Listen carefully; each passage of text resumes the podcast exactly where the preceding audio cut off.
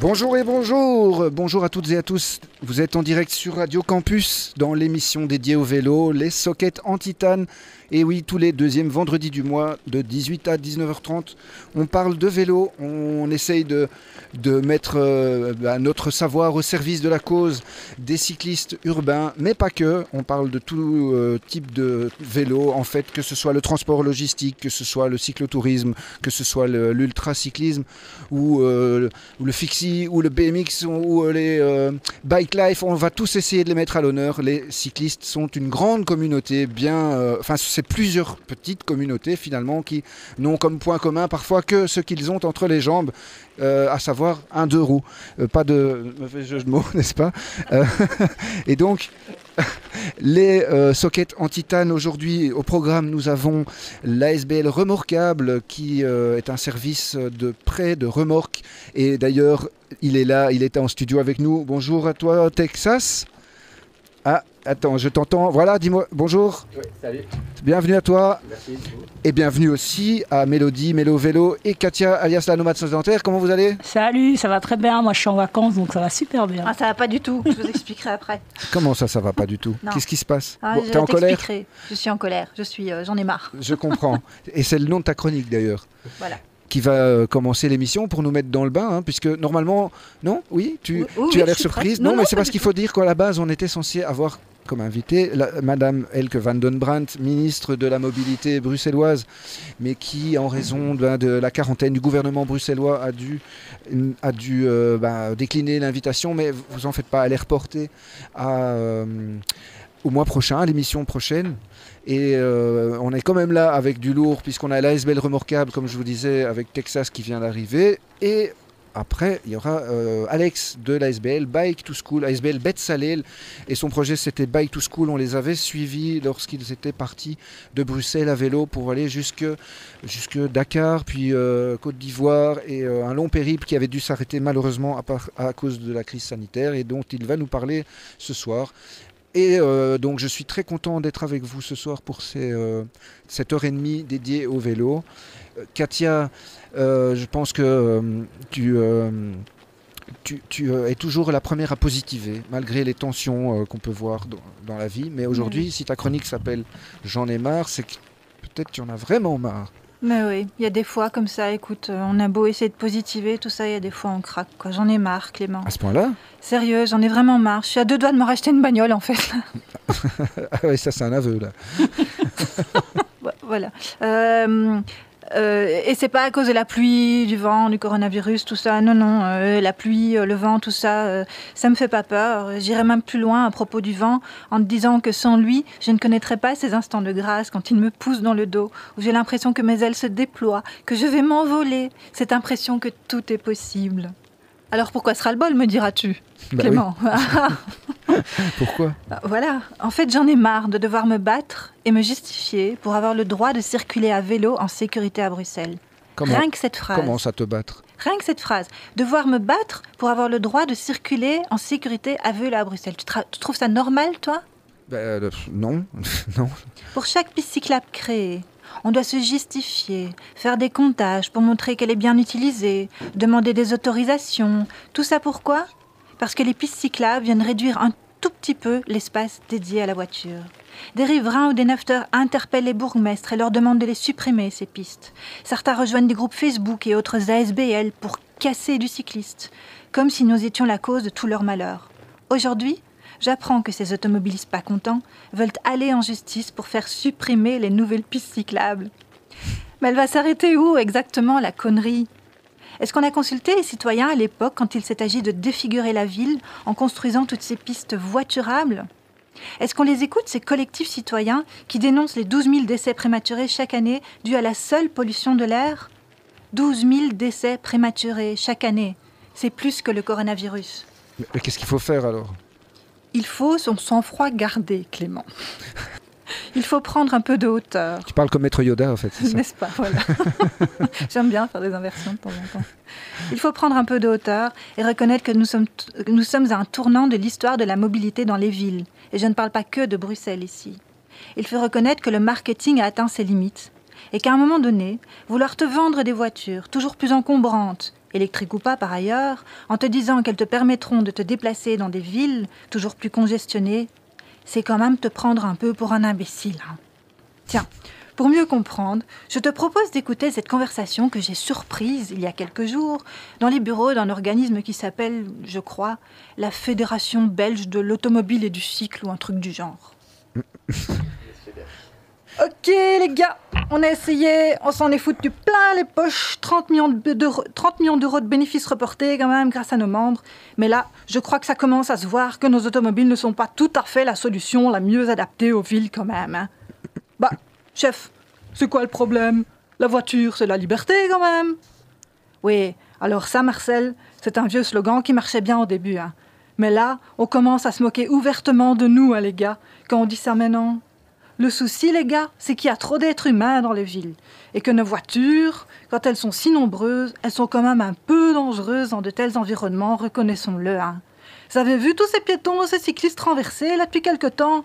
Ça commence à faire tâche, hein En faire tâche? Vous êtes trop drôle, chef La voiture, les gars, pour aller en vacances dans le sud de la France, en famille, ok, c'est top, et on n'a pas encore fait mieux, quoi.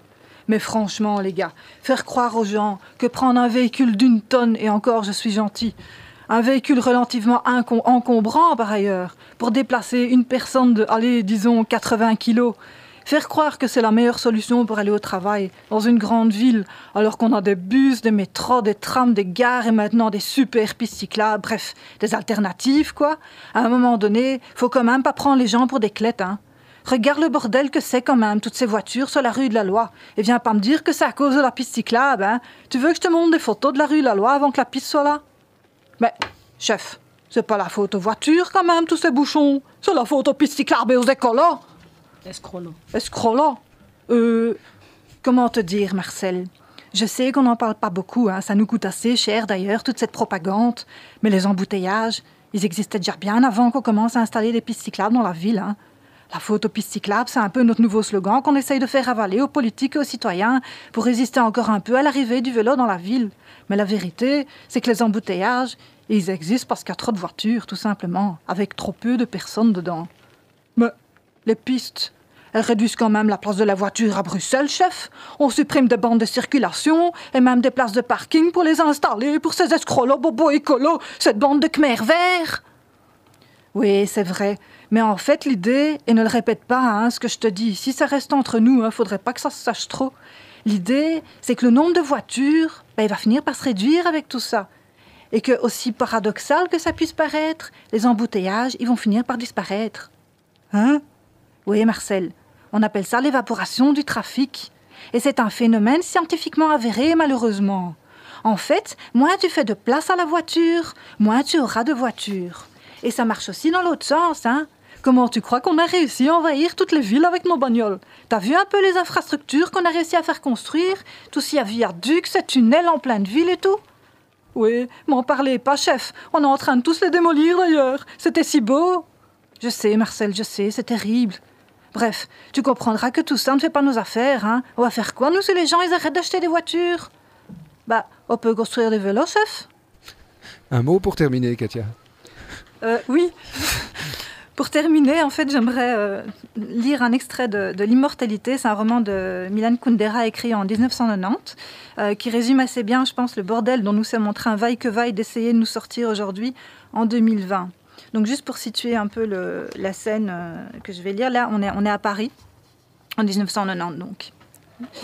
Il y a quelque temps, je descendais la rue de Rennes en direction du boulevard, en comptant le nombre de fois où j'avais le temps de lever les yeux vers Saint-Germain-des-Prés, vers Saint-Germain, pardon, j'invente des prés, ça m'a pas écrit dans le livre, mais bon, soit. Donc vers Saint-Germain, l'église, sans être bousculé par un piéton trop pressé ou renversé par une voiture. Je suis arrivé à un total de sept coups d'œil qui m'ont valu un bleu au bras gauche parce qu'un jeune impatient m'a donné un coup de coude. Une huitième occasion m'a été accordée quand je me suis planté, tête en l'air, juste devant l'entrée de l'église. Mais je ne pouvais voir que la façade dans une perspective de contre-plongée très déformante de ces regards fugaces ou déformés est resté dans ma mémoire un signe approximatif qui ressemble aussi peu à l'église que Laura à son petit dessin fait de deux flèches. L'église Saint-Germain a disparu, et toutes les églises de toutes les villes ont disparu, comme la lune quand elle s'éclipse. En envahissant les rues, Les voitures ont réduit les trottoirs où s'entassent les passants. S'ils veulent se regarder, ils voient les voitures en toile de fond. S'ils veulent regarder la maison d'en face, ils voient les voitures au premier plan. Il n'existe pas un seul angle où l'on ne voit les voitures, au fond, devant, sur les côtés. Leur vacarme omniprésent, tel un acide, dévore tout moment de contemplation. À cause des voitures, l'ancienne beauté des villes est devenue invisible. Je ne suis pas comme ces stupides moralisateurs qui s'indignent devant les dix mille morts annuels sur les routes. Au moins, ça fait baisser le nombre des automobilistes. Mais je m'insurge contre le fait que les voitures ont éclipsé les cathédrales.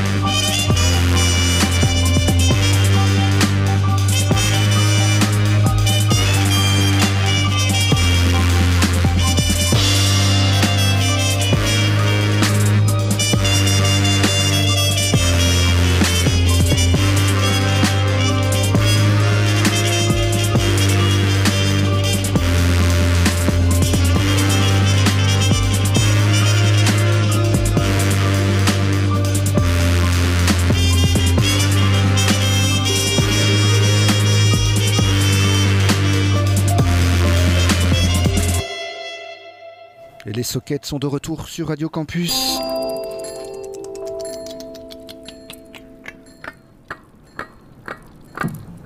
Et on s'écoutait Moses Boyd avec Stranger Than Fiction.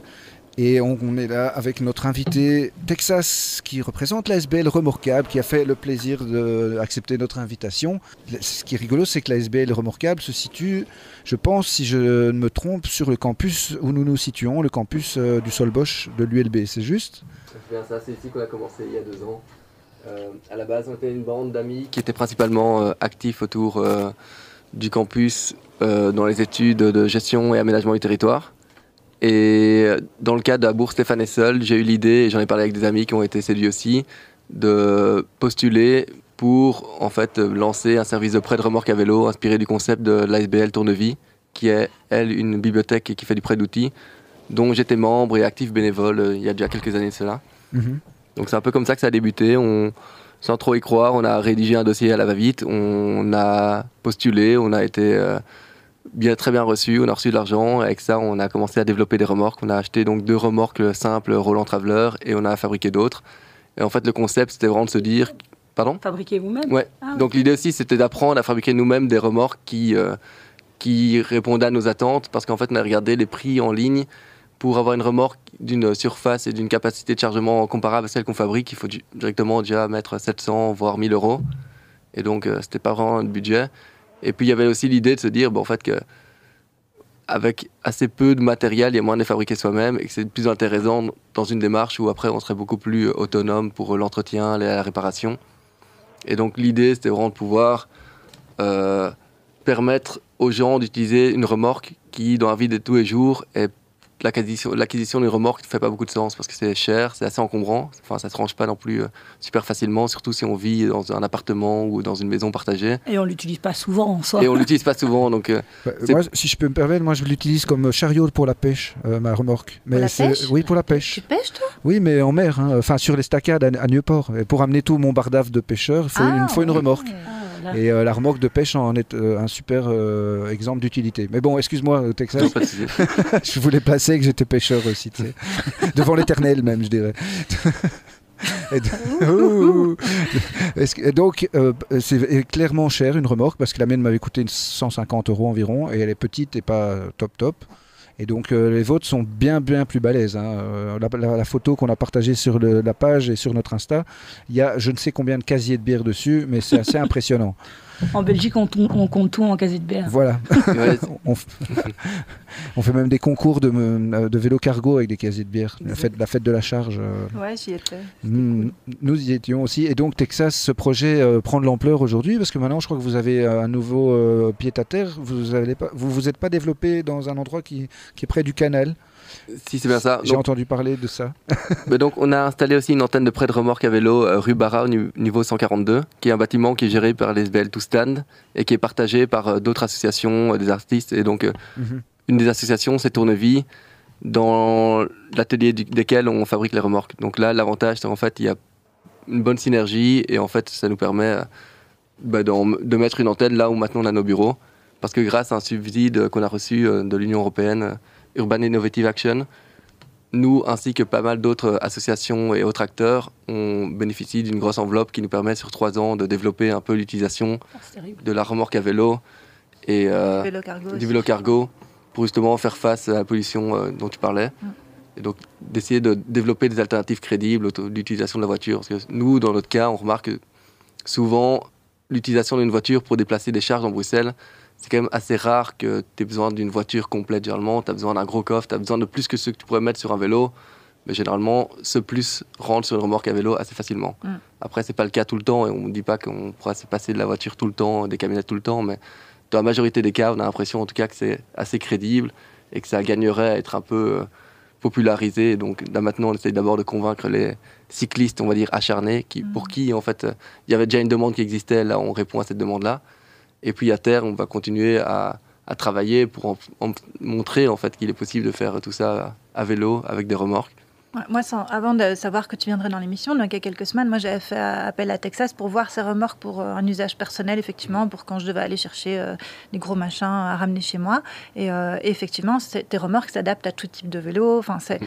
N'importe qui peut simplement voilà venir vous voir et dire voilà j'ai besoin d'une remorque parce que chez Ikea j'ai ramené une grosse caisse et, et prendre la remorque. C'est ça en fait. Ouais, totalement. Et surtout en fait là on voit qu'il y a quand même aussi un gros boom du vélo cargo. Mais le vélo cargo, je trouve que dans la majorité des cas, il n'est peut-être pas nécessaire parce que déjà le vélo cargo demande une certaine expérience. Conduire un vélo cargo, c'est pas évident en termes d'équilibre. Tu as une petite roue qui est un peu plus loin. C'est quand même un peu plus euh, délicat, surtout que quand tu as vraiment de la masse, ben, c'est dans les épaules que tu le sens.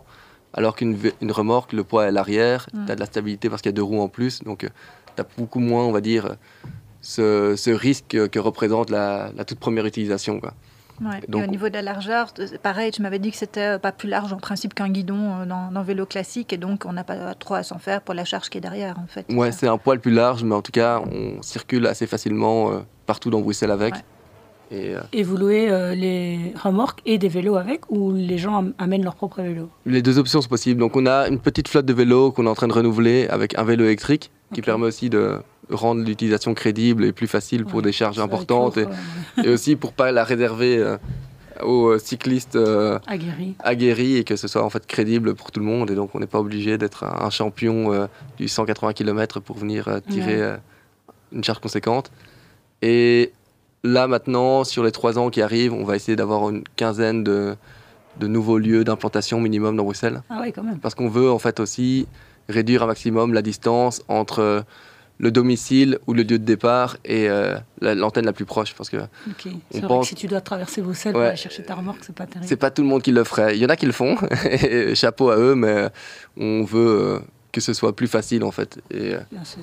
Voilà. Et donc aujourd'hui, vous avez. Enfin, toi, tu es employé là ouais. Et vous êtes combien Donc on est trois personnes. Ah ouais, quand même. Hein ouais. Donc, Plein, tous les trois Non, plutôt temps partiel. On est plutôt adepte du temps partiel. pour se donner du temps pour d'autres choses à côté. Et concrètement, si euh, quelqu'un il doit aller sur un site, euh, il fait quoi? Si quelqu'un a besoin d'une remorque là ben donc, dans les médias, on a un site internet qui est www.remorquable.be. Remorquable au singulier. Hein. ouais, au singulier. Et un site qui est en train d'être refondu totalement. Donc d'ici un, un, mois, un gros mois, je pense qu'il sera complètement euh, remis à neuf avec un service plus automatisé. Mais donc là, il est possible d'aller sur le site, s'inscrire.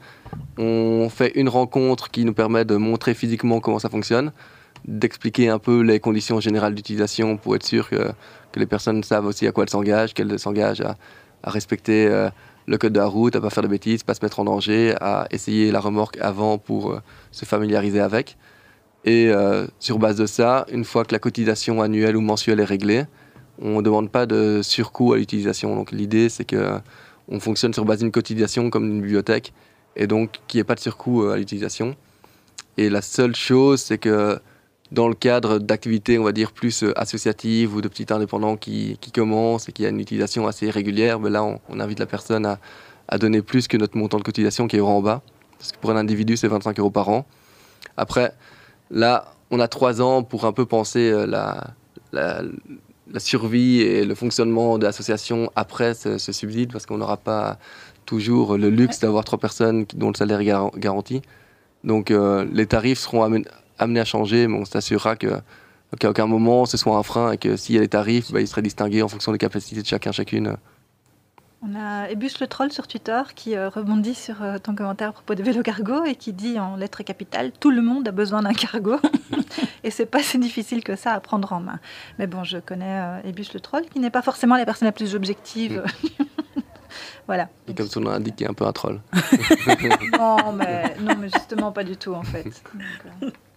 Un bébus, mais non, c'est pas du tout un troll. Mais voilà, c'était juste un petit clin d'œil. Moi, perso, j'ai jamais essayé euh, un vélo cargo. J'ai essayé plein de vélos électriques, mais vélo cargo, jamais essayé. Je suis pas sûre que je sois super bonne à ça. Mais après, il y a deux types de cargo. Il y a le cargo avec le bac devant, là, et puis maintenant, il y a les nouveaux cargos, les long, tail, qui sont apparemment beaucoup plus faciles à prendre en main. Bah, du coup, oui, comme il n'y a pas du coup. Il a pas cette direction qui est un peu plus loin et la taille de la roue est identique. Donc, généralement, ouais, long tail, c'est comme conduire un, un, vélo normal, sauf qu'il est un peu plus long derrière. Mais moi, j'ai travaillé en tant que livreur avant auprès de, j'avais commencé avec Take It Easy, puis un peu Hush Rush, et puis euh, Dioxyde de Gambette. Donc, mhm. j'ai eu l'occasion de vraiment découvrir et apprécier les vélos cargo et c'est vraiment super. Et il y a des marques qui, font des vélos qui sont hyper agréables à conduire, qui sont réactifs et tout ça. Mais après, c'est en voyage que j'ai découvert les remorques et que je trouve que tu parles des Omnium Cargo. Ouais. Notamment la, le, summum du, vélo cargo. Hein, il y a même moyen d'accrocher un maxi cosy dessus. pour les papas, il n'y a aucune excuse. Quoi. Et les mamans aussi. Mais, euh... J'en connais qui font ça. oui, on le connaît. Big Up Vincent, je pense. C'est ça, non C'est pas lui qui faisait ça Il y, a Ben aussi. Et Ben aussi, oui. Et, euh, vélo cargo, Omnium, c'est danois, hein, si je ne m'abuse. Ouais. C'est ça, ok. Ben, ben qui a carrément fait le, BXL Tour l'année dernière avec son, son bébé euh, accroché sur le, à l'avant, donc euh, sur, le, sur le cargo. Euh, il a fait tout le tour, tout le BXL Tour, les 40 bornes avec son, le cargo et son bébé dans, sa, il avait le bébé. dans son panier, j'allais dire. Bref. Ce n'est pas un chien, non. Fatigué. Bon, alors vous restez bien sûr sur le 92.1 Radio Campus Bruxelles parce qu'on a encore Mélodie qui a une chronique sur les équipements à, voir absolument si vous voulez résister à toutes les intempéries bruxelloises cet hiver. Mais euh, on n'a pas peut-être pas tout à fait encore fini avec euh, vous, euh, Remorquable. Enfin, je te vous vois, non, avec toi. Parce que donc vous êtes quand même là sur une pente qui s'avère montante, dans le sens où, au sens figuré, puisque c'est cool, vous avez reçu des sous et vous, vous développez même dans un endroit euh, comme le. Euh, c'est comment que ça s'appelle le, truc que vous partagez euh, L'atelier. Rubara. Voilà, Rubara. Ce nom, c'est quoi le, nom du projet? Ben, le, nom du projet, l'ASBL qui le gère, c'est tout stand. C'est tout stand, voilà. Mais vous, c'est l'ASBL, c'est relié à l'ASBL, euh, je n'ai plus le nom non plus, décidément. Tournevis? Voilà, Tournevis, merci. Et, et, donc, ici, vous n'êtes plus vraiment présent sur le campus de l'ULB, du coup? Ben, On a toujours euh, notre antenne principale qui est, qui est ici et qui restera toujours ici. Et bientôt, on prendra la peine de encore euh, re-rencontrer les autorités compétentes euh, pour s'assurer en fait que ce partenariat se maintienne. Mhm. Et puis, l'idée serait peut-être essayer de s'installer aussi sur le campus de la VUB, donc pour toucher un peu la population étudiante et, et ben, que ce soit plus accessible et plus facile. Après, là pour le moment, on est en train d'un peu d'explorer toutes les pistes. Donc, on est en train de réfléchir au modèle qu'on a développé de voir quelles seraient les améliorations qu'on pourrait faire avant de les construire à la chaîne. Parce que bon, comme on compte en construire au moins 50 en 3 ans, s'il y a des améliorations à faire, autant les mettre maintenant et, et, pas attendre le dernier de se rendre compte qu'il y aurait peut-être une petite soudure qu'on a pu faire différemment pour que tout soit plus facile. Mhm. Donc là, on prend le temps d'un peu réfléchir, de demander euh, des conseils à gauche à droite. Et euh, normalement, d'ici euh, décembre, on espère en fabriquer 10 ou 15. Ça dépend un peu comment ça va se passer. Mais c'est top parce que c'est vrai que ça va remplacer. Euh, allez, moi je pense à ça. J'ai déménagé il n'y a pas longtemps. Euh, j'allais faire des courses en centre-ville, tout ça. Et, je voyais oh, une jolie lampe et tout. Et je dis, mais ça rentre pas dans ma sacoche vélo. Comment je fais? Et je dis, allez, essayer de trouver une voiture rien que pour ça, c'est un peu bête, tu vois. Et, ces remorques-là, c'est parfait pour ce genre d'usage parce que voilà, je, peux pouvoir aller chercher euh, la lampe et euh, la ramener euh, à vélo sans. effectivement, moi, j'ai jamais roulé avec un vélo cargo. Je sais pas si j'arriverai effectivement à le manipuler, malgré ce que Ebus raconte. Effectivement, je bah, Ebus te donnera des cours. Hein. Ouais. en plus, Ebus maintenant, il roule avec un long tail, donc en plus. Mais euh, bref, donc, euh, donc non, ouais, je trouve ça vraiment super quoi, pour ce genre d'usage. Euh, en, ville, c'est top, quoi. ça peut vraiment aider. Quand tu dois ramener des bacs de bière, des trucs comme ça, c'est top. Quoi. Et puis surtout, je pense que l'intérêt de la remorque, c'est que ça, ça, se prête beaucoup plus facilement qu'un vélo cargo. En fait, le vélo cargo, tu en as un, c'est le tien, c'est plus difficile de le prêter à gauche à droite, alors que au-delà du service qu'on veut mettre en place, on veut vraiment ben, inspirer des personnes. Et en fait, assez souvent, c'est facile de récupérer une remorque à vélo qui servait à la base pour transporter les enfants dont la toile est complètement déchirée, qui a vraiment mal vieilli. Mm. Et en fait, un coup de disqueuse, on garde juste le cadre et on met une grosse planche dessus et ça fait une remorque très polyvalente où euh, sur les planches tu peux mettre. C'est comme ça qu'elles sont fabriquées, c'est des anciennes. Non, mais c'est ce que j'ai fait avec la toute première. On en avait, enfin pour chez moi, comme on, on, vit à beaucoup, on a besoin tout le temps de remorques et qu'on n'avait pas forcément envie de payer euh, pour en fabriquer une, ben, on a récupéré une remorque gratuite, on a juste mis une planche par dessus et, et voilà, on transporte euh, jusque 100 kg de bouffe quand, quand il faut. Ouais. Ouais, non, c'est top parce que c'est un budget. Hein, si on veut acheter une remorque et après, il faut la stocker. Enfin, je veux dire, c'est embêtant. Quoi, donc, ouais, non, c'est sûr. Mais donc, si tu dois ramener tes vidanges ou tes bacs de bière une fois par mois, tu loues la remorque. et sinon, en dehors de ça, tu as assez avec euh, tes, tes besaces là et, c'est bon. Tout à du fait. coup, ça peut vraiment aider, pas que pour les déménagements, mais pour faire les courses quotidiennement. Absolument. Et d'ailleurs, au Québec, il y a, ça fait plus de 15 ans qu'ils font des déménagements à vélo, je pense, euh, à Montréal. Et il y a un jour spécifique, il y a une histoire, il n'y a pas une histoire comme ça Si, ils déménagent tous le même jour. Oui, ils déménagent tous le même jour. Si, au Québec, les déménagements se font qu'un seul jour. Ah mais par mois, hein, ou par... Je sais plus, mais il y a une histoire le bordel Non, justement, parce que, tout, parce que c'est très bien organisé là-bas. Ah. Tu changes de compteur de gaz, d'électricité et d'eau, mais comme ça, en un, clin de, en un ah coup de téléphone, tout se fait euh, nickel. On n'est pas en Belgique. Oh. ça, ça c'est clair. on m'en parle pas. Hein. Euh, j'ai déménagé là, il y a un mois et demi. Euh, c'est le bordel. Quoi. Toujours... enfin, Ouais, mais ta rue est en travaux aussi. N'oublie pas. Ta nouvelle rue, non? Il n'y a pas des travaux près de. Ah, bon, ok. Derrière. Oui, derrière. Mais ça ne t'a pas gêné pour ton déménagement? Non. Mais en tout cas, avec la SBL remorquable, peut-être ça t'aurait encore moins gêné vu que tu serais passé malgré tout. C'est vrai. Mais merci Texas en tout cas. Je vous en prie. Tu es le bienvenu parmi nous. C'est super cool de t'avoir eu. On est euh, ravis aussi d'être avec nos chères auditrices et auditeurs, n'est-ce pas, comme tous les euh, deuxièmes vendredis du mois pour le meilleur des sockets en titane. On s'écoute une petite chanson et on se retrouve juste après.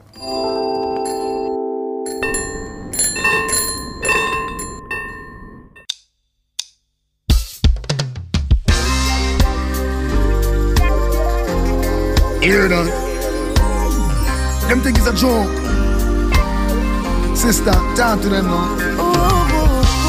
Yeah. It's real. Never Do you have any doubt? This one for talking about. Nothing. Under the pressure, under the pressure, yeah, under the pressure, under the pressure. If your porch up, take away now. We cheat na second cause we all under pressure, my friend. Sometimes when you feel it, you cry down. I hurt your heart, you know, but do not make it stress cause it happy be better not feel living at the ghetto, be under the pressure, my friend. From we born in the struggle, isolated in a bubble. One half for the rich, yet another for the poor. God bless and please help us, we can't take no more. We're feeling the pressure, we are down to the core. Oh, money for the and when them send it offshore. And every nation come here get rich and we stay poor. Them show you twenty dollar, we go through the back door. Tell them, tell them, so we can't take no more. Under the pressure, under the pressure, yeah, under the pressure, under the pressure. If your up and take away now. We cheat in a second cause we all under pressure, my friend. Sometimes when you feel it, you cry down. Worldwide. I hurt your heart, you know, but do not make it stress cause it happy be better not be living at the ghetto, feel be under the pressure, my friend. It's real. Yeah. Lord have mercy, this can't get no worse. I feel call it a curse, so me heart it a hurt me. Call it mercy because from me birth to the first me, I feel like the father desert me. But mm, when the pressure erupt, me never give up. No, no, no, me never give in. I'm here, send up a prayer for the better living. I can't ball, so I better me sing. And so under the pressure, under the pressure, yeah, under the pressure, under the pressure. If your poor trouble take away now, we cheat na second cause we all under pressure, my friend. Sometimes when you feel it, you cry down. I hurt your heart, know, but do not make it stress cause it happy be better not be living at the ghetto, be under the pressure, my friend It's serious. A lot of times I find it serious. Life is a little mysterious. We pot and we can't even steer it up. Oh no,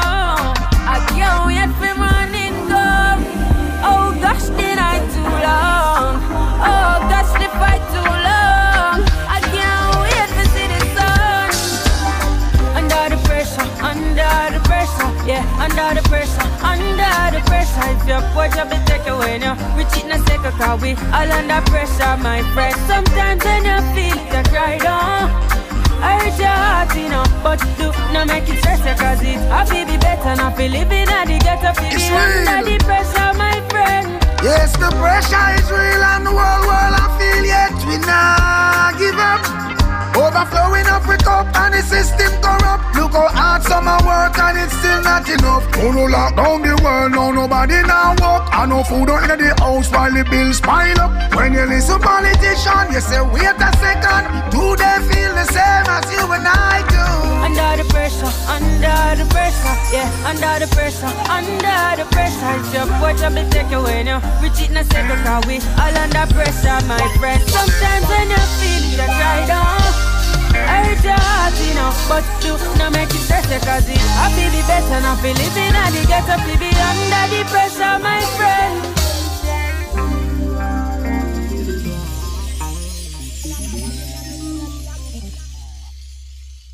Et voilà, vous, vous êtes euh, sur Radio Campus, les sockets en titane. À l'instant, nous écoutions Coffee avec Buju Banton. C'était le remix de sa chanson Pressure. Pressure, c'était voilà, résiste à la pression. Cher cycliste qui débute ou cher cycliste averti, eh bien, euh, ne te laisse pas euh, impressionner par la taille et, et, le mécontentement de certains automobilistes. eh bien, voilà, nous, on est là pour vous remonter le moral et vous dire qu'il y a des solutions à tous ces problèmes. Et à propos de solutions. Nous, on en a une à vous, et on en a plusieurs à vous conseiller par rapport à cet hiver qui approche euh, à grands pas. Parce que quand même, à vélo, on est facilement euh, bien, euh, sous, la pluie, mais on a la solution. Et c'est Mélodie qui va nous expliquer ça, puisqu'elle connaît quand même pas mal le truc, elle a vu toutes les drages qu'elle s'est prises sur la figure. Comme nous tous d'ailleurs. Pas plus que nous les autres. Ça va? Ok, salut, salut tout le monde. Euh, alors, moi, ce mois-ci, ben, comme Clément l'a dit, je vais vous parler d'un sujet euh, bien particulier. C'est comment s'équiper en temps, euh, comment s'équiper à vélo par temps de pluie. Alors, ben, on le savait, mais comme d'habitude, on a fait comme si on n'avait pas vu venir. La pluie, elle arrive toujours comme ça, tac. Et en Belgique, généralement, il commence à pleuvoir un dimanche, et généralement, ça s'arrête le dimanche suivant. Et encore. Et donc, bah, surtout. J'exagère. Ouais, j'exagère. Bah ouais. Moi, j'ai été mouillée. Sérieusement, excuse-moi de t'interrompre, mais j'ai été vraiment. J'ai dû sortir mon équipement de pluie la semaine passée, une fois, je pense. Et mais ça, j'en parle ah, aussi. D'accord. Parce que c'est vrai que. Euh, en, en, tant que cycliste, on se rend bien compte qu'il pleut beaucoup, mais il pleut pas toujours quand on est sur notre vélo, n'est-ce pas? Alors, mais en tout cas, euh, la pluie, ce qui est sûr, c'est que ça mouille. Alors. Surtout celle d'hier soir. Surtout celle d'hier soir, ouais. Alors, euh, avant de vous faire une, petite liste euh, non exhaustive évidemment de matériel, je vais d'abord poser euh, une petite question à mes amis chroniqueurs ici et à Texas, et à Texas qui, est, toujours parmi nous. on dit souvent qu'à vélo, il n'existe pas de mauvais temps, mais seulement des mauvais équipements. Est-ce que vous êtes d'accord? Absolument. Ouais. Complètement. Hum, moi, moyennement, parce que je pense qu'il y a des temps qui sont tels que tu auras beau être équipé comme comme tu veux, tu seras trempé, ça transperce. Tu, si la pluie est battante, on a plein la face. Si tu dois rouler pendant 6 heures, ouais, mais si tu dois faire un trajet dans la ville. De 10-15 minutes. avec le déluge qu'il y a hier, j'ai l'impression que tu avais beau être équipé comme tu veux. franchement, il y avait deux heures où il fallait pas être dehors. C'est vrai qu'il y avait la tempête. c'est vrai qu'hier, on a eu du mauvais temps. Mais, mais à part ce genre de, de cas exceptionnels. Voilà à part ce genre de cas exceptionnel, sur un trajet euh, relativement court, je suis d'accord bah, généralement, on n'a pas trop de soucis. Alors, du coup, le premier conseil, bah, évidemment, c'est quand même de regarder la, météo avant de partir. Hein. C'est un peu bête, mais pour moi, c'est évident. Euh, si la journée euh, s'annonce mauvaise, vous pourrez vous équiper pour lutter contre la pluie ou le vent. Alors, si vous avez la possibilité de vous changer au boulot ou de prendre une douche, euh, moi, je vous conseille de privilégier une tenue de rechange pour ne pas passer la journée dans des vêtements humides ou dans lesquels vous avez transpiré. transpiré. Si vous n'avez pas cette possibilité, alors il faudra investir dans une tenue anti-pluie ou coupe-vent. Alors, le mieux, c'est une veste imperméable, d'abord. Euh, plus c'est léger, plus votre mobilité ne sera pas gênée. Ouais, ouais, juste pour dire entre le Gore-Tex et le soft shell, tu sais, le Gore-Tex c'est très imperméable, mais ça respire pas tant que ça finalement. Donc si tu fais de l'effort à vélo, tu transpires vite, je trouve. Ouais, ça c'est vrai. Ah, mais par contre, ça résistera mieux à une bonne pluie. tandis que le soft shell, qui n'est pas super imperméable, mais euh, par contre là tu respires bien et tu transpires pas. Donc ça, moi j'ai essayé les deux et. Et quel est le mieux? Eh ben le soft shell finalement. arrives à rouler combien de temps sans être mouillé, à l'intérieur? À l'intérieur, avec un soft shell justement, tu ne l'es pas parce que ça respire respire beaucoup mieux qu'un Gore-Tex. Ah, donc l'eau ne transperce pas? Ah non, euh, s'il pleut fort, oui, tu seras plus vite mouillé, mais le ah. truc, c'est ta transpiration ah, va vite te mouiller toi si tu l'évacues pas. Parce que ça, ça joue aussi. La transpi qui fait que euh, si, ah, bon, ça va. Bah si tu pousses un peu sur tes pédales, tu transpires normalement. Un peu. donc il faut un truc qui respire. Parce que sinon, tu vas arriver sous, un temps là, au, hmm. boulot. Ou, ou, Après, tu peux juste rouler plus cool aussi et pas transpirer. C'est plus. Euh, oui, mais moi, j'arrive pas à rouler cool. Non, mais toi, t'es un Non, c'est pas. non, t'as un nouveau vélo de, euh, presque de course là. avec celui-là. Donc celui-là, tu vas voir. Tu vas finir euh, par aimer la vitesse. un vélo. J'aime déjà. Alors, du coup, euh, il y a aussi une autre solution, c'est le poncho de pluie ou un, ou un pantalon de pluie, assez ample pour pouvoir le mettre au-dessus de vos vêtements. idéalement, vous pouvez choisir un pantalon qui a des protections pour les chaussures, ce qu'on appelle des surchaussures. ça vous évitera aussi d'avoir les chaussures trempées. Oui, les surchaussures, c'est super. Moi, je, recommande le moins cher du marché d'ailleurs. J'ai acheté euh, plusieurs, euh, dont ah euh, des plus chers et qui sont nuls parce qu'ils ne laissent pas respirer du tout et il n'y a mmh. pas de protection pour les chaussures d'ailleurs. Un pantalon qui, un pantalon de sans protection chaussures. sans protection chaussures. Mmh. Et alors que le moins cher du marché d'un magasin à l'enseigne bleue que je ne citerai pas ici. On l'a tous le même, je crois. Voilà, il est parfait. Ça fait des années que je l'ai et il est quoi. Mais les, surchaussures indépendantes, séparées du pantalon, moi j'ai ça, c'est super aussi. Parce que des fois, quand euh, il, vient de pleuvoir, que la route est mouillée, il pleut plus, hein, mais la route reste mouillée, il y a des projections, mm. ben, moi je mets ça juste au-dessus de mes chaussures, c'est très chic. Euh, parce que j'ai comme des, voilà, des surchaussures sans le pantalon qui va avec. J'ai vraiment un look euh, horrible, mais, mais du coup c'est bien, parce que j'ai juste les chaussures. Et du coup, moi personnellement, j'ai opté pour une veste imperméable et un pantalon de pluie. Euh, de la marque qu'on ne peut pas citer. Euh, j'ai essayé les vestes poncho, toujours de la marque dont on ne peut pas citer, et franchement, moi, j'ai détesté. Poncho, c'est nul. Euh, déjà, j'avoue, ton swag en prend un coup, hein, on peut le dire, ah, C'est anti-swag, ce truc. et, et puis, non, clairement, même, je trouve que la pluie ruisselle et ça tombe ça tombe parfois sur les jambes et sur les pieds. Une donc, gouttière, là, entre les jambes. Perso, et en plus, je trouve que, enfin, après, pour ceux qui ont des vélos de route ou des vélos de course ou des gravelles, euh, c'est très compliqué de rouler avec un poncho parce qu'au ah niveau de la position, c'est plutôt fait pour les vélos de ville, je pense. Hollandais, style ouais, les vélos hollandais, voilà, euh, que pour, euh, pour des vélos de route. Et l'autre problème de poncho, c'est pour indiquer ta direction. Ouais, c'est assez compliqué. Tu déplaces ta maison en fait. C'est vraiment. c'est pas top. Euh, mais c'est un avis personnel, évidemment. Hein. Euh, et par contre, un autre conseil, euh, ben voilà, moi j'ai je, roule souvent avec un, sac à dos, mais bon, il y en a d'autres qui ont des petites sacoches sur le côté. Et ce que je vous conseille, c'est évidemment de toujours garder votre, votre pantalon de pluie tout près de vous, parce que franchement, la pluie en Belgique, même s'il y en a beaucoup, ça prévient pas. Hein. Parfois, d'abord regarder la météo, là tu pars tranquille, et puis après, dix minutes plus tard, tu te retrouves sur une belle drache. Oh, tu as Boyon Radar comme appli sur ton téléphone. Non, je n'ai pas. Tu dois mettre Boyon Radar.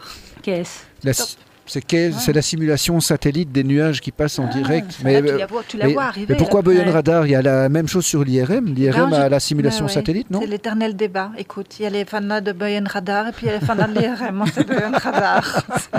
Regarde. Moi, j'ai juste euh, ma montre. Regarde. Non, non, simulation des nuages en direct. Alors, du coup. Euh, On va plus voir d'ailleurs plus tard. Hein, la pluie s'accompagne souvent euh, d'un vent parfois euh, qui peut être très fort ou même parfois assez glacial. Et ben, pour éviter d'avoir les doigts tout bleus, moi je vous conseille d'avoir des gants. des gants assez chauds mais qui résistent surtout au vent. Alors, euh, erreur de débutant, mais que j'ai fait pendant plusieurs mois, c'est éviter à tout prix les grands en coton. parce que ça, c'est vraiment l'horreur. Parce qu'au début, tu commences à rouler, tu es tranquille, puis tu accélères un peu. Et en fait, l'air, c'est un filtre. Et euh, vous finissez avec des doigts euh, gelés et complètement humides. Et donc, voilà. Moi, on m'a parlé aussi des manchons pour guidon. J'ai jamais testé, mais je sais pas s'il y a un d'entre vous qui a déjà testé. vélo de course, laisse tomber. Ouais, c'est anti-swag. Hein. C'est comme les ponchos. Même techniquement, je suis pas sûre que ça il faut quand même en parler. Hein, oui, c'est vrai. ça existe. Ça existe. Je pense que c'est pour les Québécois plus, les manchons. C'est pas pour nous. Et euh, aussi, quand on, quand on a des longs cheveux, bah, pas seulement, hein, mais quand on a des longs cheveux, vaut mieux euh, se protéger la tête avec un casque. Bon, le casque, c'est pas la seule excuse, hein, les longs cheveux, mais bon, ça, c'est un autre débat. Non, j'ai une technique pour les longs cheveux. Hein, Vas-y, dis Autre que le casque, il faut porter le casque, hein, bien sûr. Bien. Euh, c'est euh, une casquette, euh, une bête casquette, mais large, tu vois, une casquette d'hiver en laine où tu rentres tes cheveux dedans. Moi, je fais ça. Et la laine est imperméable, en fait, naturellement. Ah oui En hiver, ouais. Ah, et, bah, ça, et, ça, donne pas trop chaud? Non. Non, parce que c'est de la laine, ça laisse respirer. Ok, bah voilà. Je ne connaissais pas cette astuce de grand-mère.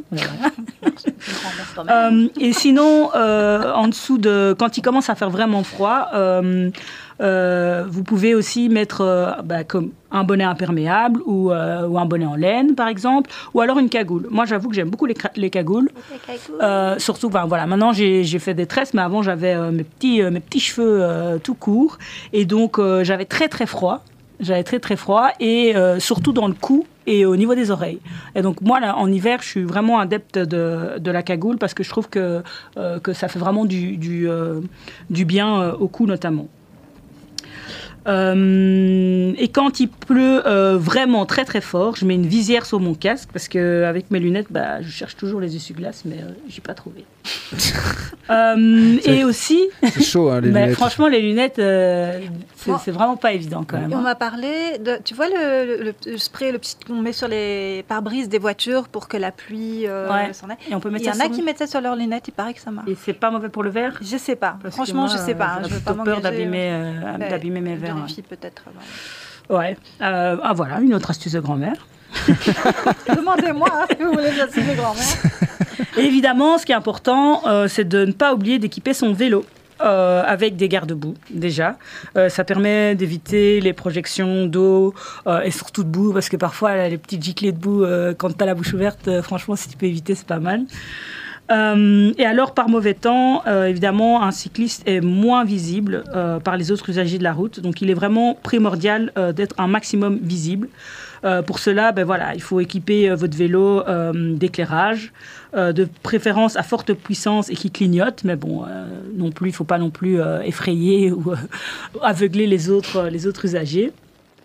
Et ensuite, vous munir d'accessoires de signalisation à haute visibilité comme un, un gilet jaune. Euh, mais les gilets jaunes juste pour rouler à vélo, hein, n'allez pas manifester. Enfin, après, après quoique, quoique, vous pourriez en fait. Hein. Et euh, voilà, un autre, une autre astuce, c'est un sac à dos imperméable ou alors euh, avec une housse, euh, une petite housse imperméable sur le sac à dos que vous pouvez retirer et n'utiliser que quand il pleut du coup. voilà, je ne sais pas si j'ai tout dit, si quelqu'un d'autre a quelque chose à ajouter peut-être? Ben ouais, je trouve que sur les pantalons de pluie, comme ils sont hyper larges, ça vaut la peine d'avoir le truc pour clipper un peu au niveau de la cheville parce que sinon la jambe droite ça risque vite de le déchirer dans la chaîne et ça c'est un peu puis c'est dangereux hein, quand ça bloque comme ça tu tires un bon coup tu peux perdre l'équilibre. Je suis d'accord avec toi. Et en plus c'est con mais j'ai eu ça deux fois cette semaine et à chaque fois je suis, au moment où ça m'arrive je me dis putain je m'étais dit que je devais partir avec et euh, j'ai oublié. Bah, il y aura bientôt les distributions là organisées par le GRAC et Bruxelles Mobilité où ah, ils distribuent le kit euh, ah des lampes. je pense que c'est je sais plus s'il y a encore un changement d'heure cette année Généralement, c'était pendant ce week-end-là qu'ils le faisaient. Ok. Et donc, c'est au mois d'octobre, ouais, Et ils font une distribution petit-déj. Il y en aura ici sur le campus. Donc, du coup, un matin, il faudra checker un jeudi, je pense, jeudi matin. Et donc, il y aura petit-déj, les lampes et tous les. il y en a, ils ont fait ça. de Brooker, je pense, Gare du Nord aussi l'année passée. Il y avait plusieurs endroits. Hein. En aussi, en général. C'était vraiment tout le long de la petite ceinture, Pont Van Prat et tout ça, près des gares. Voilà, c'est bon à savoir. En tout cas, ce qui est sûr, c'est que voilà, soyez prudents. Euh, les adhérences, le, la pluie diminue les adhérences de votre vélo.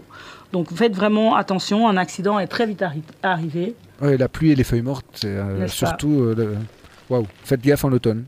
Hein. Exactement. Les feuilles mortes, c'est mortel. Ouais. Ça glisse. Donc d'office, on ne tourne pas sur des feuilles mortes. Les feuilles mortes, Mais euh, la grand-mère Katia se, se, lâche. Avec une chanson de grand-mère. Et donc en gros, euh, soyez euh, bien couverts pour la pluie, mais soyez visibles aussi pour les, les, autres. Voilà. Et alors, comme je le disais tout à l'heure, il pleut beaucoup, mais il pleut pas en tout cas, moi, j'ai remarqué qu'il pleuvait pas entre 8h30 et 9h10 et entre, 7, entre 16h30 et 17h15. Donc, si c'est l'heure à laquelle vous sortez de votre travail, normalement, il n'y a pas de problème. C'est ton heure, en tout cas. Exactement. C'est par hasard. bon, bah, je pense que ouais, là, on, des trucs euh, pour pas être mouillé, vous les avez eus là. Hein. Exact. Bah, on espère que ça va vous aider en tout cas. Même, les pinces, jusqu'au détail de la pince pour tenir le kawaii. Moi, je suis, fier de cette émission qui vous propose des trucs jusque dans le moindre détail. Après, il n'y aura plus d'excuses pour ne pas prendre ce foutu vélo cet hiver. Exactement. Hein? C'est vrai. Parce que tout le monde nous dit qu'il n'y en aura plus un de cyclistes sur les pistes cyclables. Et qu'on a fait tout ça au beau temps et que maintenant, en fait, ils seront plus là. Mais en fait, peut-être ils sont toujours là. Hein. Ils sont attends, toujours pas froid. il suffit de voir les, les décomptes. Mais moi, je trouve que après, après on peut en discuter, mais moi, le froid, ça me dérange beaucoup moins que la pluie. Parce que je trouve que quand tu commences à pédaler, tu as très vite chaud. Exactement. Et donc, généralement, moi, je m'équipe encore moins en hiver, euh, enfin, en tout cas, avec euh, quelque chose pour avoir chaud. Mhm. Parce qu'en deux secondes, tu crèves de chaud, à part pour les, pour les gants et pour les doigts de pied. Et là, c'est vrai que c'est plus compliqué. Mais mhm. sinon, au niveau du corps, je trouve que tu transpires beaucoup plus, tu as super chaud. par contre, je suis plus dérangé par la, la pluie que, que, par le froid. Quoi. Quand tu vois les gens à l'arrêt de bus ou à l'arrêt de tram qui attendent, j'ai pitié d'eux parce qu'ils ont froid. Ils ne bougent pas, ils ont froid. Mais même tu marcherais, tu aurais moins froid. L'astuce pour, les, pour les, ceux qui s'y mettent maintenant, c'est d'avoir froid la, première minute où tu pédales. Tu sors de chez toi, c'est normal que tu aies froid la première minute que tu, que tu fais du vélo. Ne te, ne te couvre pas trop. Voilà, ne te couvre pas trop parce que sinon tu vas avoir chaud tout le long de ton trajet. Tu vas transpirer et c'est cette transpire-là qui va te faire euh, refroidir, une fois que tu seras arrêté et, qui va te faire choper la crève. En disant, voilà, et, moi, ce que je dis souvent aussi, c'est euh, que, en tout cas, il faut tenir jusque, jusque fin novembre au niveau de la pluie, je trouve. Et puis après, justement, il pleut moins. Et après, on a cette belle lumière. Et, effectivement, effectivement. après, il fait, il fait plus noir le matin, c'est un peu plus décourageant aussi, mais. Euh, ouais, mais. mais c'est autre chose, je trouve. Moins, moi, je trouve ça moins perturbant que euh, les semaines là qu'on est en train de vivre, octobre, novembre. Je trouve que c'est la, période la plus pénible. Pourquoi? Parce qu'il fait vraiment mouillé? Bah, il fait plus mouillé que en avril, par exemple. Ceci dit, un petit, un petit oui, mais par rapport à, janvier. le matin quand tu vas bosser, c'est pas désagréable non plus, je trouve. Moi, ça me réveille. Enfin...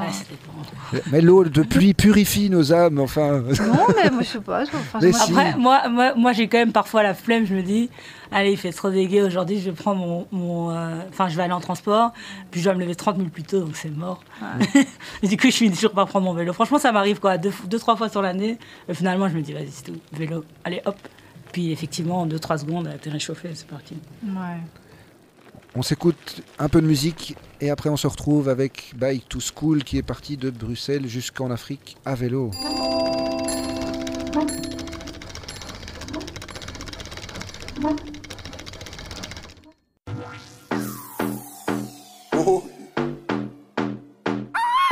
Original. Afrique. Original. Taiwan. At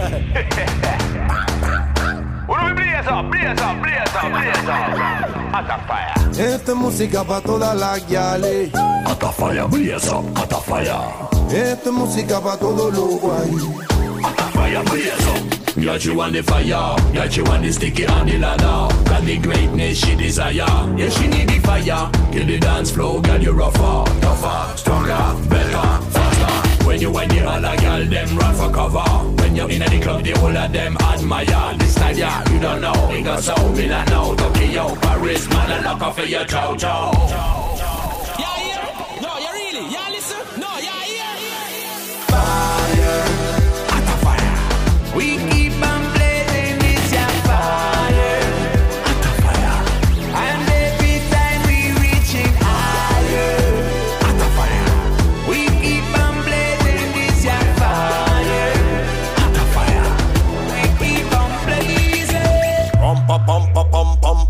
Ella quiere falla, siente como suena, como estalla.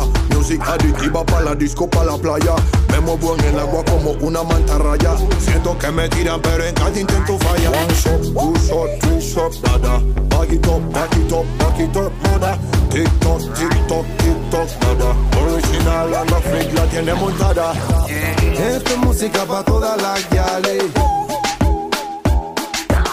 Esta es música para todos los guay.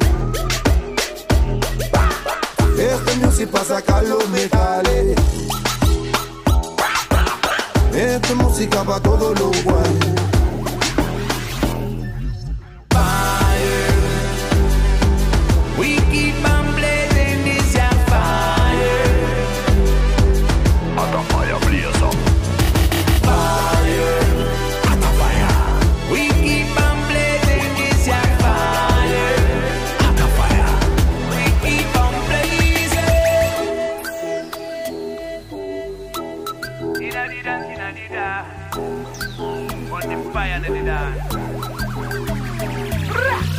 guay. Inna the dance hall, gal a wine slow. She got the fire, she got the fire now. Inna the dance band, la la la la la. She got the fire, she got the fire now. Inna the dance hall, gal a wine slow. She got the fire, she got the fire now. Inna the dance band, la la la la la. She got the fire now. Esta es música pa' todas las guiales. Esta es música pa' todos los guay. Este música para sacar los metales. Este música para todos los guay.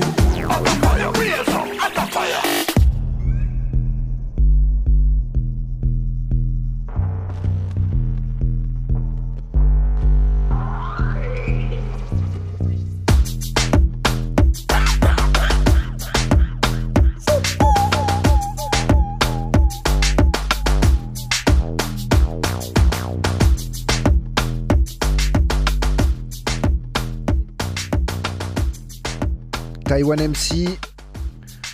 Avec Landa Freak, ça annonce le nouvel album de Taiwan MC qui va sortir. Et vous êtes sur Radio Campus. Un grand merci d'ailleurs à vous. L'émission dédiée au vélo est encore là pour une demi-heure et notre invité à présent c'est Alex du projet Bike to School, euh, euh la SBL Betsalel pour ceux qui chercheraient ça sur Facebook. Parce que euh, sur Insta, il faut mieux vous trouver via Bike to School et sur Facebook via la SBL Betsalel. Et euh, bah, on t'a suivi dès le début de ton périple. Hein, bienvenue Alex. Bonjour Clément, bah, bonjour Katia et, Melo. Merci beaucoup de m'avoir invité. bah oui, on t'a suivi quand même dès le début de, de, ce voyage que tu vas nous euh, raconter un petit peu, en, quand même nous rappeler pour ceux qui euh, reprendraient, qui prendraient l'émission euh, juste en cours. Et tu as dû écourter en plus ton voyage à cause de la crise sanitaire. Et c'est pour un projet pédagogique. Pédagogique, ouais, c'est ça. Donc, donc ouais, je suis parti en septembre 2019. J'étais censé partir pour peut-être deux, trois ans. Euh, parcourir le monde à vélo et euh, étudier les jeux euh, éducatifs dans les écoles primaires. Et donc j'ai commencé, donc je suis parti de Bruxelles, donc j'ai fait France-Espagne et puis bateau vers Tanger au Maroc. Et puis j'ai suivi toute la côte jusqu'au Libéria, donc au total 10 000 km. Et puis j'ai donc je suis rentré dans les écoles primaires à partir du Maroc et j'ai recensé comme ça une vingtaine de jeux, presque 30 jeux éducatifs à travers l'Afrique de l'Ouest qui sont disponibles sur le site de Betsalel. Et donc euh, tout ça avec des vélos euh, bien chargés en plus. Ouais, ouais, ouais voilà un, vélo euh, donc qui avait été, j'avais été sponsorisé par Decathlon, Nive, ouais, Decathlon Nivelle et. on ne peut pas citer. Ah, une marque qu'on ne peut pas citer. Mais non, pardon. et et alors également Riverside qui m'a qui m'a sponsorisé donc un vélo de trekking, un vélo de voyage euh, bah, j'étais chargé, euh, oui, avec bagage, je dirais quand même plus de 60. Non, allez, peut-être pas jusque 60. je dirais environ 60, peut-être un petit peu moins de kilogrammes. Euh, et, et, oui, complètement chargé, donc totalement autonome, en batterie aussi, en panneau solaire, donc j'étais totalement autosuffisant à travers le, désert et, et, la jungle ouest-africaine. À la base, tu es enseignant, toi, c'est ça C'est pour ça que tu fais du pédagogique euh, et du vélo en même temps. C'est ça, oui, je voulais pas, en fait, euh, ben, je me suis dit, tiens, je vais partir à vélo, je vais faire le tour du monde, mais est-ce que je vais que faire ça ou bien est-ce qu'à un moment ça va me lasser? Enfin, je vais me lasser. Je me suis dit, ouais, non, je vais hum, faire quelque chose que j'aime bien. Euh, ben voilà, moi, l'enseignement, c'est quelque chose que j'aime bien. Je suis vachement attaché à ça. Donc, je me suis dit, je vais rentrer dans les écoles primaires. Euh, je vais faire des visites. Je vais poser des questions aux enseignants. Et je vais répertorier des jeux éducatifs. Et, euh, et voilà, ça a assez bien fonctionné. ça a assez bien fonctionné. Et, et, oui, tout ça grâce à ma formation ben, que j'ai entre autres suivi avec Melo qui, qui est ici sur le plateau. Ah bon, c'est là que vous vous connaissez ouais, ensemble. D'accord. Donc tu aurais pu finir enseignante, toi J'aurais pu. Bah, j'ai été, j'ai été enseignante, mais euh, je me suis vite taillée. ça se comprend. Ils sont, très courageux. Moi, je, je ne l'ai pas été. Mm, mm. Comme tous les cyclistes qui vont se lever pour aller pour euh, rouler en hiver. Ils sont courageux aussi, tu vois. C'est une grande famille de courageux. Et, euh, comment ça se passe? Parce que du coup, tu as dû revenir euh, enfin, raconte comment ça s'est passé Moi, pour. Tout euh, suivi, hein. Oui, bien sûr, mais nos chers auditrices et auditeurs, peut-être pas. Euh, et, donc, tu as, dû faire. Tu as été jusqu'en Côte d'Ivoire pour essayer de rejoindre l'ambassade de Côte d'Ivoire. Ah ouais, vous voulez que je raconte cet épisode C'était un peu chaud, quoi. Ben, on veut du sensationnel, nous. Hein, ah ouais, bien sûr. Mais après, j'aimerais quand même préciser aux auditeurs et à tout le monde que de Bruxelles jusqu'à Monrovia, la capitale du Libéria, j'ai pédalé 10 000 km. Ça s'est passé vraiment nickel, comme sur des roulettes. Euh, les gens étaient absolument incroyablement accueillants. Euh, particulièrement au Maroc, euh, qui était pour moi le highlight du voyage. C'est parce que tu n'as pas été jusqu'au Congo, ça. Peut-être. c'est vrai que je pas tout fait. Mais c'est vrai que les gens étaient incroyables à travers toute l'Afrique de l'Ouest. Enfin, tout le monde, on m'a accueilli vraiment comme si j'étais un roi partout. donc je dois dire, il y a eu aucun, aucun, aucun problème. Et tout le monde m'a dit ce que c'est pas dangereux, la Mauritanie, ceci, cela. Rien n'était dangereux, tout s'est super bien passé. C'est évidemment à la fin, pendant la crise sanitaire, que je suis arrivé donc, euh, j'étais à Monrovia, capitale du Libéria. La crise sanitaire euh, était euh, quand même bien en cours en Italie. C'était quand ça? Donc c'était mars, c'était mi-mars, mi-mars. Et Bon, à ce moment-là, ça commençait à devenir chaud et bah, les gens commençaient, les expatriés commençaient à prendre des vols retour vers l'Europe. Même si en Europe on commençait à se confiner, bah, on se disait tiens la maladie va arriver en Afrique, ça va être encore plus dangereux, etc. Bref. Du coup, voilà, j'ai voulu, euh, j'ai booké un vol, euh, les vols étaient annulés.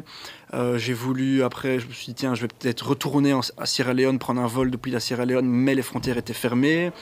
Bah, ça a été tout un bazar parce que j'étais en ligne avec. Au Libéria, il n'y a pas d'ambassade belge, donc l'ambassade belge était à Abidjan, en Côte d'Ivoire.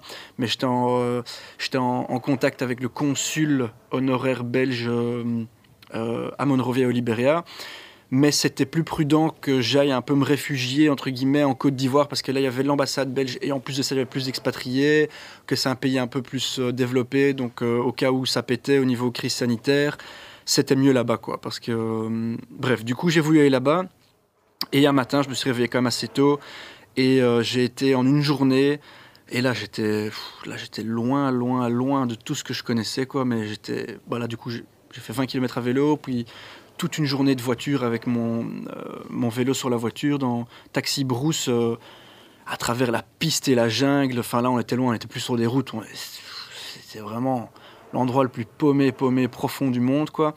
Et arrivé, euh, au bout d'une journée, je suis arrivé à la frontière donc ivoirienne. et là, j'ai voulu passer. Euh, enfin voilà, j'ai changé tous mes dollars américains en francs CFA. Je suis arrivé de l'autre côté, donc je passe le pont. On me met un tampon de sortie du Libéria dans mon passeport. J'arrive en Côte d'Ivoire, donc de 10 mètres. Et là, on me dit non, non, tu rentres pas, tu rentres pas. Voilà, ils étaient paniqués évidemment parce que la, la crise sanitaire commençait. La Côte d'Ivoire n'avait pas connu Ebola, donc c'est quelque chose qui était tout à fait nouveau pour mmh. eux. Euh, non, tu rentres pas, tu rentres pas. Je fais, mais ça fait 5 mois que je suis ici en Afrique, il euh, y a rien, j'ai pas été en Ouais, mais t'es belge ou t'es pas belge, tu rentres pas ici. Bref, je commençais à stresser. J'ai voulu appeler avec mon téléphone satellite qui, c'était la seule fois où j'en avais besoin du voyage et la seule fois où je ne sais pas comment, mais il était plat. Oh mais j'étais loin du monde, j'étais loin, loin, en plein milieu de la jungle et j'avais pas suffisamment de, de, réseau sur mon téléphone, c'était tout un bazar. Donc du coup, ils m'ont dit oh, tu retournes au Libéria, mais je pouvais pas retourner au Libéria parce que j'avais un tampon de sortie dans mon passeport. Oh du coup, j'étais dans, j'étais dans le no man's land euh, d'abord une première journée. Je, suis resté dormir là euh, avec un car qui venait du Nigeria, enfin vraiment tout un bazar. Première nuit qui, qui pleut aussi, euh, c'était la tout début de la saison des pluies. Et tu ne connaissais pas encore les conseils de Mélo Vélo C'est ça, c'est ça. J'avais rien en plus, c'est ça, j'étais en tir. Enfin, pour moi, je me suis dit, cool, euh, je, vais, je vais éviter la, saison des pluies, quoi. Euh, donc voilà, j'ai monté ma tente là, mais comme un pauvre petit. Euh, à la frontière quoi. Le lendemain, j'ai revoulu passer avec Bakchiche. Première fois que j'essayais du Bakchiche, là pendant tout mon voyage, ça passait pas non plus. Euh, au téléphone avec plein de gens qui essaient de me faire passer des, des, Espagnols, des Hollandais. Euh, j'étais en contact avec l'ambassade de l'autre côté, j'étais en contact avec des ministres ici euh, en Belgique, avec mon beau-frère qui est journaliste, qui faisait un article sur moi en direct pour que je sois vu, etc. Enfin, tout un bazar, quoi. C'est pas passé. Euh, ça marchait pas, j'ai encore essayé. Le gars disait non, tu rentres plus. Enfin, j'ai encore essayé côté ivoirien. Non, tu, tu viens plus ici, sinon on appelle l'armée. Euh, et on, pour te faire ah, tout un bazar. Moi, je commençais à stresser à mort parce que c'était vraiment une course contre la montre. Donc, j'étais vraiment mis sous pression. Euh, bref, après, j'ai payé des, des, flics libériens pour passer en plein milieu sur en plein, un autre poste frontière sur un radeau. Euh, avec une corde. ah non, mais c'est un truc de fou là sur un radeau, j'y croyais pas quoi. On arrivait à un autre poste frontière en tout paumé, ça passait pas non plus. On est revenu au premier poste, ça, repassait pas. Je suis dormi une deuxième, j'ai dormi une deuxième nuit là-bas. La photo où tu es les pieds dans l'eau et avec ton vélo, c'est dans ce ah non, ça c'est autre chose. Ouais, ça c'est en Guinée. Ouais, c'est qui est sur notre page. ça c'est parce qu'il y a un pont qui avait cassé, je dû passer dans, dans l'eau ah plutôt que par le pont quoi. Classique, classique.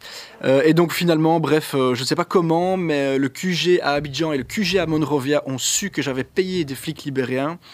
Euh, du coup, enfin bref, il y avait plein de gens qui s'étaient fâchés que j'avais fait ça, etc. Mais les gens n'étaient pas dans la situation où j'étais parce que j'étais quand même bien stressé, quoi.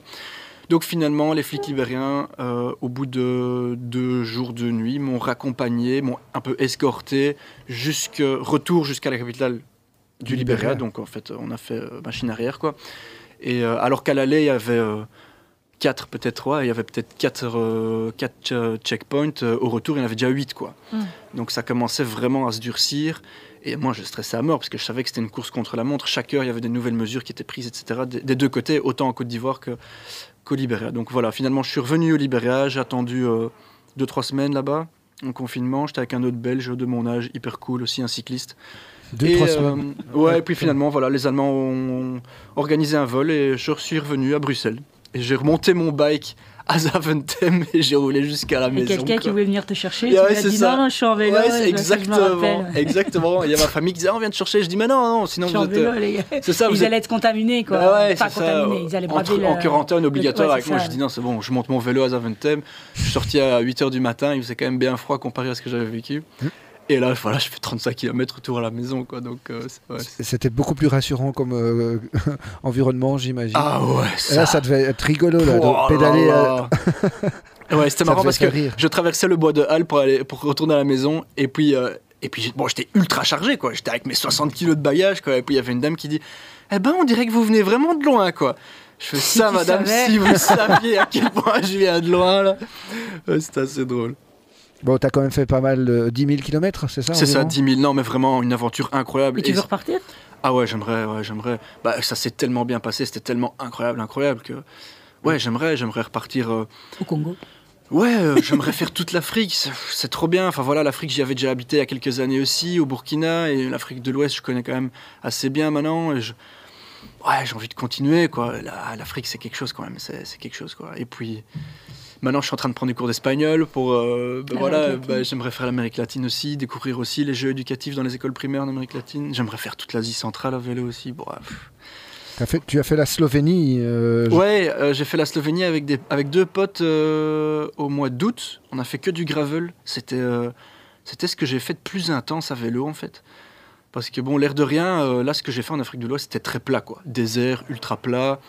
C'était très monotone, très plat. Euh, L'Afrique de l'Ouest, c'est très plat, quoi. Il n'y a pas des grosses, euh, grosses, grosses montées. Euh. Mais là, ouais, la Slovénie, cet été, c'était assez gravel, assez, assez costaud, quoi. Ouais montagne, quoi. C'est du relief. Euh, ouais, on avait 1000 euh, mètres de dénivelé positif par jour. Ah ouais. Euh, ouais, on l'a fait exprès, quoi. On a ah. fait du, du, du, gros bike. Quoi. Avec tes 60 kg Non, non, non, non, non. Là, ah. c'était au, ce, ce, mois d'août, quoi, avec deux potes. Ah oui, ok, Gravel, ouais, beaucoup. les bêtises de Mélodie sur, sur Qu'est-ce qu'elle dit, Mélodie? Parce que moi, je ne suis pas sur Twitter. il y en a plein qui écoutent, qui euh, ne le sont ah, pas. Euh, bah, et donc, euh, autant qu'on suive, s'il y a oh moyen de moi être. les gens racontent des bêtises. Hein. Mais oui, mais ça nous intéresse que les gens racontent. Dis-nous un peu qu'est-ce qu'ils racontent sur nous. Mélo, Mélo Vélo qui vient de poster un magnifique gif absolument horrible. Ça, pour illustrer quoi? suivre, les sockets en titane. Les sockets en titane m'ont tagué en me remerciant pour euh, mes, mes, précieux conseils. Et donc, effectivement, j'ai dit qu'il ne fallait pas oublier les conseils de ma vie Katia. faut prendre, euh, faut prendre toute la boîte. J'ai hein. répondu, ça se perd. Hein. Mais ben, ça, ça, ça, ça, y est, mais ce soir, ça chambre un peu. C'est de bonne guerre. Hein. Mais bien sûr. Mais bien sûr. Donc, vous êtes, euh, pour ceux qui ne le savent pas, vous, pouvez nous suivre et interagir avec nous sur Twitter.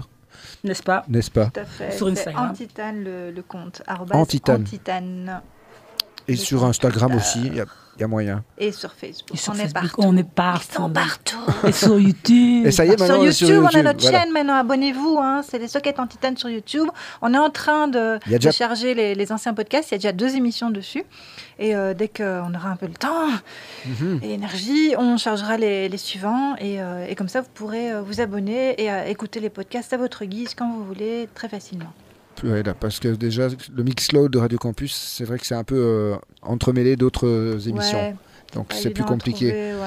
D'où le... Je vais partager de ce pas sur euh, le compte Twitter des Sockets le lien vers notre nouvelle chaîne YouTube pour que vous puissiez vous abonner de ce pas. Ceux qui ne s'abonnent pas, ils seront. J'ai oublié de poser une question à Alex que je pose à tous mes auditeurs, à tous mes invités. c'est quoi ton premier souvenir à vélo de, quand tu étais enfant? La question. Bah ah, quand tu étais enfant, C'est un chouette souvenir. Ah, j'aimerais bien que mon père entende ça. Je sais pas ah bah, s'il il l'entendra. Il l'entendra. Et ah bah, je vais lui filer. Eh ben, c'était le. Bon, probablement une des fois où mon père m'apprenait à rouler à vélo. Et euh, j'étais bah, sans, sans, les quatre roues, j'étais à deux roues, hein, sans, sans, les petites roues de côté. Et il tenait mon vélo derrière. Et donc je pédalais et il courait derrière moi. Il tenait le vélo. Et je dis Tu tiens Oui, oui, je tiens. Tu tiens? Et chaque fois, je lui repose la question toutes les 4-5 secondes. Je fais Tu tiens? Oui, oui, je tiens Et puis la troisième fois, je fais tu tiens? Et puis j'entends une voix à 20 mètres derrière moi. Oui, oui, je tiens. Et là, je me suis retourné, j'ai vu qu'il était à 20 mètres plus loin. Je suis tombé dans les orties et toute ma cuisse, euh, piqûre d'ortie partout. Euh, je me rappelle, il m'avait demandé, euh, il m'avait, il m'a demandé de l'accompagner après au magasin. Je dis non, je veux pas. Oh. Ma mère m'avait mis de la crème. Ça va, ça, ça t'a pas dégoûté à part. Ah non, non, non, non. Bah, surtout qu'il savait rouler visiblement. Bah, oui, c'est ça, je savais rouler, mais euh, peut-être encore pas encore la confiance, quoi. Ouais, euh, par contre, moi, tu m'as jamais posé cette question, euh, Clément. Et d'ailleurs, j'y pense. C'est vrai, mais parce que tu n'es pas une invitée, toi, ah, euh, tu fais partie de la famille. Ah. Toi, toi, tu rentres, toi, tu sonnes même plus quand tu, as les clés. toi, tu as les clés, tu rentres. Donc, c'est vrai que j'ai oublié, mais par contre, ça m'intéresse vachement. C'est vrai, excuse-moi. J'ai pas de, de souvenir aussi vieux que le tien, Alex. Mais moi, je me rappelle que quand on était petit, donc moi, j'habitais loin à Neuve. Et quand on était en vacances, j'habitais dans, dans, un quartier où euh, on n'avait pas tous l'occasion de, partir en vacances, et donc on était souvent ensemble pendant l'été. Et l'école, euh, mon école était ouverte pendant l'été. Et en gros, à chaque fois qu'il se passait un événement, euh, Roland Garros, Coupe du Monde, on la reproduisait en tant qu'enfant. Et donc là, je me rappelle que quand on était petit, on faisait le tour de France dans le quartier. Ah, et, donc, on se faisait des étapes, quoi, où on passait devant les quartiers. Donc, j'habitais dans le quartier de Lozelle, qui est un quartier, c'est une vallée, en fait. Donc, euh, ça descend pas mal et ça monte pas mal. Et donc, on se faisait des étapes de montagne, on se faisait des, sprints dans ma rue et tout. Et ça, c'est vraiment un souvenir euh, d'enfance euh, que j'ai. Mais on, faisait ça pour tout. On faisait Roland Garros aussi. Mais non. Ouais, on faisait Roland Garros, on, faisait, on faisait vraiment tout. On faisait la Coupe du Monde de foot. Dès qu'il y avait une épreuve sportive comme ça, eh ben, parce qu'on était tout le temps dehors, et ben, on, faisait ça. Et donc, je me rappelle qu'on faisait euh, le Tour de France. Je n'ai jamais gagné, Tu étais en primaire, quoi, à cette époque, c'est ouais, ça Oui, j'étais en, primaire, ouais, en primaire. Et on faisait aussi euh, les Jeux Olympiques. Ouais, on faisait, on faisait vraiment beaucoup de choses. C'était vraiment chouette. Tu as gravi des cols de montagne à vélo déjà Le col de Lozelle, pour ceux qui connaissent le Moi, j'ai pas de souvenir précis. Je crois que je suis née, en fait, j'ai dû sortir du ventre de ma mère sur un vélo, en fait, une drésienne. Oh, Non, mais je te jure, j'ai grandi, euh, j'ai pas aussi loin que je me souvienne dans ma mémoire. J'ai toujours fait du vélo. Quoi. J'ai grandi en Flandre aussi, donc ça aide forcément. Et je faisais tous mes déplacements à vélo très naturellement. J'allais voir les copains. Puis quand j'étais étudiante, j'allais. Euh, je me souviens, je faisais 10 km à vélo pour aller à Villevorde, au restaurant où je travaillais, restaurant chinois le week-end pour. Euh, pour euh, travailler, je rentrais à vélo. Enfin, c'était tellement naturel à mhm. l'époque. Il y avait déjà des belles pistes cyclables là-bas à l'époque, donc c'était pas un problème. Mais, hmm. donc, mais j'ai pas de premier souvenir précis de vélo. Je sais pas. Et tu avais une question à poser, euh, oui, à euh, Alex. Pour revenir un petit peu sur ton, projet, moi, la question que je me posais, parce que je, moi, je l'ai déjà dit, mais j'ai vraiment suivi euh, tes aventures, tes postes et tout. Et du coup, il y a une question que je me posais, c'est comment est-ce que tu rentrais en contact avec les écoles? Genre, tu, tu, le faisais à l'avance, j'imagine ou... Non. Pas du tout? J'y allais au talent. ouais, je rentrais. toi. C'était très facile en Afrique subsaharienne, ce l'était un petit peu moins, mais pas beaucoup moins au Maroc. C'est vrai qu'au Maroc, euh, c'était peut-être plus facile dans les écoles euh, privées. Là, il n'y avait aucun problème. Les écoles publiques demandaient une autorisation. Parfois, les écoles publiques disaient Ok, vous nous, vous nous donnerez. Euh, euh, l'autorisation a posteriori, je disais ouais, ouais ok, pas de problème. bon, voilà, finalement ils attendent toujours, je pense. Mais c'est vrai que je me rappelle quand même en Gambie une fois, ils m'avaient demandé oui, est-ce que vous pouvez quand même euh, demander a posteriori euh, une autorisation parce que ceci, cela. Mais bon, voilà, l'administration publique d'Afrique subsaharienne, c'est vraiment c'est du théâtre, c'est incroyable. Il faut vraiment, il faut vraiment le vivre, quoi. C'est incroyable. Mais donc non, je suis je suis toujours rentré, j'étais toujours le bienvenu. Donc tu toques, t'arrives, euh, t'expliques et puis. Ouais, c'est ça, j'arrive. Euh, j'expliquais, voilà, je suis cycliste, euh, mais je suis prof aussi, j'étudie les jeux éducatifs, je les, les, répertorie, je les mets sur un site, et puis je leur donnais l'accès au site aussi, évidemment. Je disais, voilà, je les répertorie en français. Bon, pour les, pour les, les, pays anglophones, bon, voilà, je disais, euh, je vais les traduire un jour, mais je sais pas quand. Mais, mais, euh, parfois, bon, en Afrique subsaharienne, au, Maroc, j'ai eu pas mal de, de, jeux quand même. En Mauritanie, j'en ai eu quelques. Et alors, de moins en moins parce qu'il y avait moins cette culture de jeu. C'est vrai que je l'écrit aussi peut-être. Pardon? La culture de l'écrit aussi peut-être. Ouais, c'était très, très, très, oral, ouais, très oral, ouais, c'est ça. Et puis bon, ils sont aussi 80, 90, 100 par classe, quoi. Donc c'est pas toujours évident. 90 euh, par classe? Oh, classique. Hein. Ouais, ouais, ouais, ils sont, ils sont blindés, blindés. Donc un seul prof? Ouais. Comment ils font pour gérer autant d'enfants? À l'africaine. Hein. C'est ouais, à la, baguette, quoi. Enfin, à la chicotte, quoi. Bien sûr. Ah ouais. Ouais. Ici, avec 25, c'est déjà compliqué. Ouais, c'est ça. Alors là-bas, ouais. Et puis, il y a beaucoup moins les moyens aussi. Donc, oui, c'est très ex-cathédra. Donc, euh, Après, c'est aussi plus, euh, euh, comment dire, il y a une autorité aussi différente, l'autorité du maître. Ah oui, oui, tout à fait. Pas oui, du tout la même. Non, non, tout à fait. Ici, quoi. il faut Et c'est ce qui fait la différence. C'est comme ça que tu gères une classe. Hein. Les enfants, ils bougent pas. C'est vraiment, c'est pas comme ici où, enfin, c'est pas une question qu'ici l'autorité est contestée ou quoi que ce soit, mais c'est pas du tout la même figure. oui, c'est ça. Quoi. Oui, tout à fait. ben voilà, il y, a vraiment le respect de l'aîné déjà beaucoup Et les professeurs sont très respectés. Hein. Oui, aussi, ouais, ouais c'est ça. Les personnes qui sont très respectées. C'est la, la personne qui a fait des études, la personne qui sait, euh, c'est ça. Moi, quand je vais au Congo, on m'appelle professeur. Hein. c'est bête, mais c'est des, des, professions qui sont très respectées. Alors qu'ici, c'est un peu métier ingrat, quoi, malheureusement. Alors que c'est le plus beau métier du monde. bah, c'est fondamental pour la société. Hein. Oui, oui, oui. Malheureusement, tout le monde sait euh, mieux que tout le monde euh, comment enseigner, parce que tout le monde a été sur les bancs de l'école ici. Donc... Enfin bon, je parle connaissance de cause, hein, parce que j'ai des parents d'élèves aussi qui viennent. Mais... Hmm. mais donc sinon, non, pour revenir à l'Afrique, c'était, euh, j'allais toujours toquer, toujours euh, vraiment le bienvenu, euh, très sympa. et puis en Gambie, au Sénégal, on m'invitait toujours à manger. Après, au Maroc aussi, mhm. tout le temps. Et du coup, tu as rencontré d'autres cyclistes? Peu. Peu, ouais. Peu. J'en ai rencontré dans le désert, parce qu'il n'y a qu'une seule route dans le désert. Euh, j'en ai rencontré en désert, j'en ai rencontré au nord du Maroc, mais peu. Et alors. Et c'était des cyclistes comme toi qui voyageaient ou bien C'est ça. ça. Des Européens souvent. Ouais, des Européens. Français, Allemands, euh, un Argentin. Euh, après, j'étais en contact avec des gens. On était sur un groupe. Ça, c'était très, très, très pratique. Et ça, je l'ai dit aux auditeurs qui un jour veulent faire peut-être un tour, que ce soit en Amérique latine, en Asie centrale, en Afrique. Il y a toujours des groupes WhatsApp où on est à 130, 140, 150 participants dans le groupe WhatsApp, où on est tous à un endroit, à une dans une région du monde. Quoi. Donc le groupe WhatsApp dans lequel j'étais... Peu importe à vélo ou pas euh, Ouais, c'était principalement pour vélo. Mais ah après, il y avait aussi des gens en van et à pied qui étaient dedans. Quoi. Mais sinon, c'était plus pour les cyclistes. Mais après, c'était vraiment pour avoir des infos en direct dans la sous-région. Quoi. Donc là, j'étais dans un groupe WhatsApp qui s'appelait West and Central Africa. Et donc, ça brassait vraiment du Maroc jusque, je dirais, au Congo, quoi, environ. Euh, voilà, je dirais à la frontière, ouais, c'est ça, Congo, Angola, comme ça. Donc c'est quand même assez large. Comme Oui, oui, oui. Et euh, on était à 140 dans le groupe, et donc je savais à quel moment, qui était où. Euh, dans la sous-région. quoi. Donc je sais que je savais pendant trois semaines, deux semaines, il y avait un Espagnol qui roulait à deux semaines devant moi ou une semaine devant moi. Et donc je lui demandais chaque fois, tiens, t'as été où pour ça et ça, et quand t'étais dans telle ville, t'as fait comment pour tel visa et tel truc. Donc voilà, le, le, le gars me répondait. Et en fait, c'était hyper pratique parce que lui faisait tous les visas une semaine avant moi. Donc moi, j'avais qu'à suivre de, sur cette Enfin, ce groupe était nickel pour l'entraide. C'est quand même pratique les réseaux sociaux pour voyager. Ah ouais, ça pour l'entraide. Dis mamie Katia, qui a beaucoup voyagé. Ah, elle, a, elle, a, accepté le surnom. Là, à une époque où, euh, où les réseaux sociaux n'existaient pas, mon Dieu. On va t'appeler professeur, ça va toi, fais gaffe. Mélo, vélo, vélo, ce soir, on a un professeur, et une mamie. Vélo. Mais, mais, ce groupe WhatsApp, c'est comme ça d'ailleurs que euh, tu euh, étais en contact avec un Chinois qui avait eu des problèmes ah, ouais. suite à la crise parce oh qu'il l'avait accusé de, des pires mots. Il s'était fait euh, tabasser, le gars.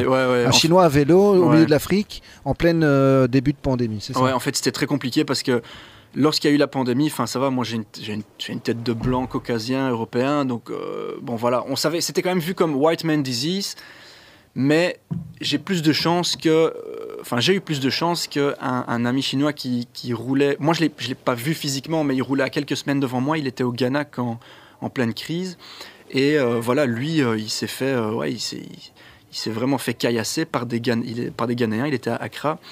Euh, on a, enfin, j'ai vu une de ces vidéos qui m'a envoyé par WhatsApp. Quoi.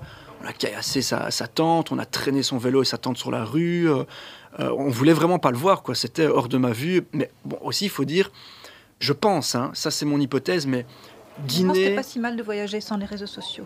Ouais, ouais, c'est plus route quoi aussi. Bah mais voilà, Guinée, Libéria, euh, et Sierra Leone ont connu euh, Ebola, et donc ça va un peu peut-être mieux comment s'y prendre, alors qu'il y a eu beaucoup de craintes, par exemple, j'ai entendu au Sénégal, en, Côte d'Ivoire, au Ghana, et donc voilà, ce Chinois, euh, lui, il a eu beaucoup de problèmes, et donc il a fait un appel général sur le groupe WhatsApp où on est 740, il disait les gars, là j'ai vraiment un problème euh, on lui dit ouais mais va à l'ambassade chinoise, ouais j'ai déjà été, mais il me demande ceci, cela, et bref, via mon cousin qui connaissait une japonaise, qui ceci, cela, blablabla, on a réussi à lui trouver euh, un endroit où, où pioter. Pareil euh, pour un, un, coréen qui disait les gars, je suis en plein milieu de la brousse en Guinée, je suis même pas à Conakry.